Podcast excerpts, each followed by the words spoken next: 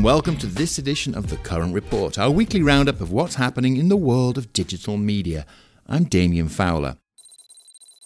Well, now that Thanksgiving's passed in the US, we've officially crossed the threshold into the holiday season.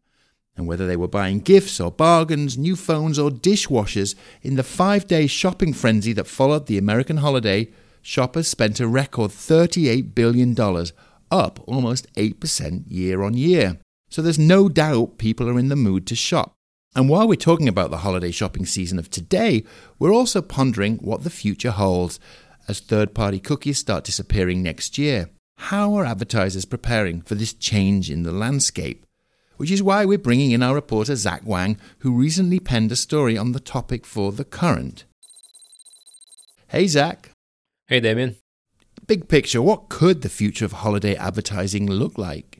Well, I think we're, we're starting to see um, that taking shape this year. Data really is the big word here first party data, retail data, you know, all kinds of data. Recent research found that 69% um, of marketers say they were planning to use first party data in their holiday campaigns this year. Right? So that's that's more than two thirds, and that's a big number. Another topic that's played big in many people's minds uh, is inflation, and even going into this holiday season, some retailers weren't sure whether consumers would be spending, but inflation has been hovering around 3% for months. So, off the back of that, how are consumers going back to a tried and true method of getting discounts?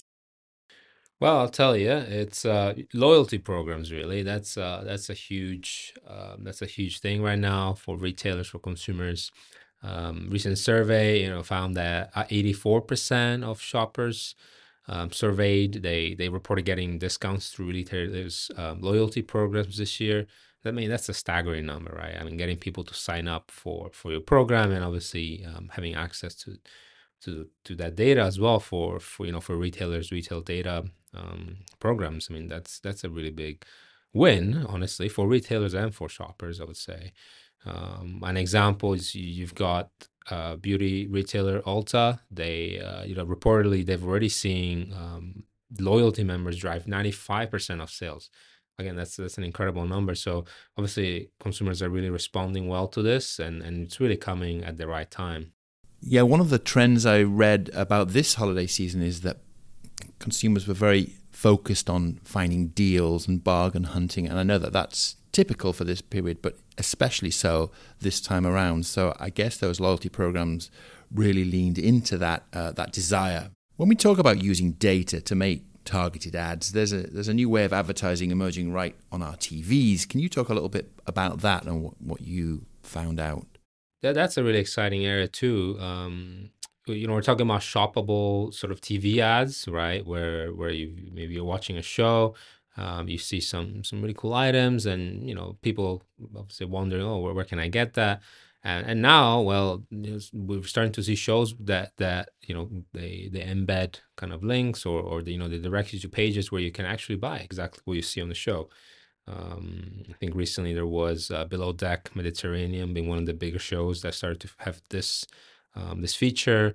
I've just read today actually that Walmart um, is is doing their own show, at shoppable um, TV show. So, um, you know, retailers getting into this. Um, obviously, big, um, you know, entertainment companies are, are finding opportunities here as well. Um, and it's a growing market, right? So, Insider Intelligence, um, they forecasted that uh, U.S. shoppable media buyers will surpass 100 million um, in a couple of years, uh, and that's that's a big number, you know. So there's um, there's a lot of opportunity there, and and you know, again, we're, we're looking at you know retail data really kind of becoming coming front and center. Uh, you know, together with CTV, obviously, there's huge growth there.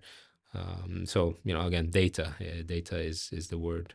You know, it's an interesting development because traditionally TV was about brand awareness, and here it is actually driving sales. And I guess that's what marketers mean when they say the funnel is collapsing.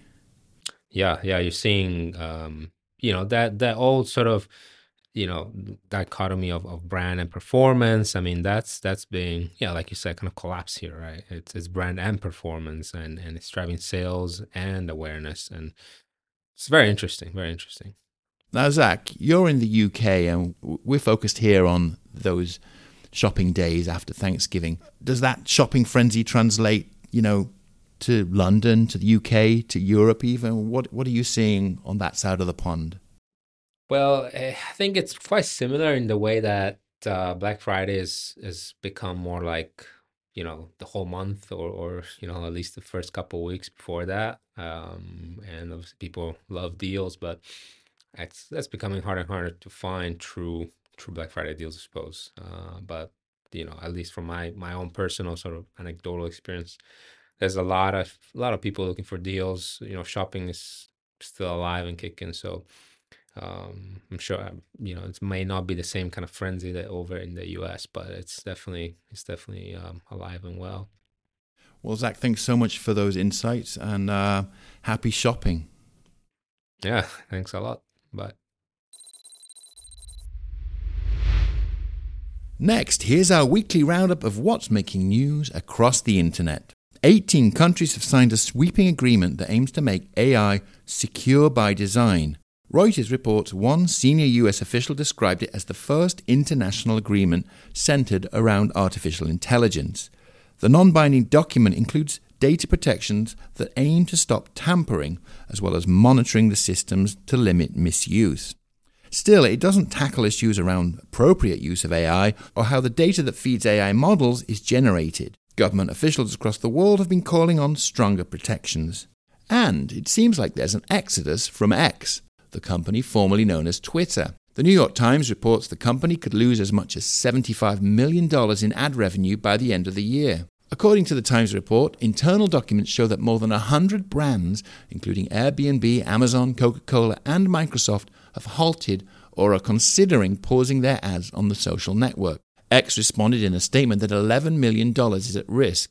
Lou Paskalis, who has decades of experience managing brands, media plans, wrote an op ed for The Current on what he's seeing at X.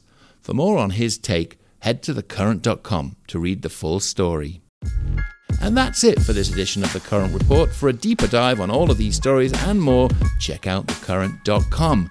And of course, please like and subscribe on YouTube, leave us a review on Spotify, Apple, or wherever you listen. And if you want to hear more from The Current, listen to The Current podcast, where we interview some of marketing's biggest leaders about their personal journeys and where the industry is heading next. We'll see you next week.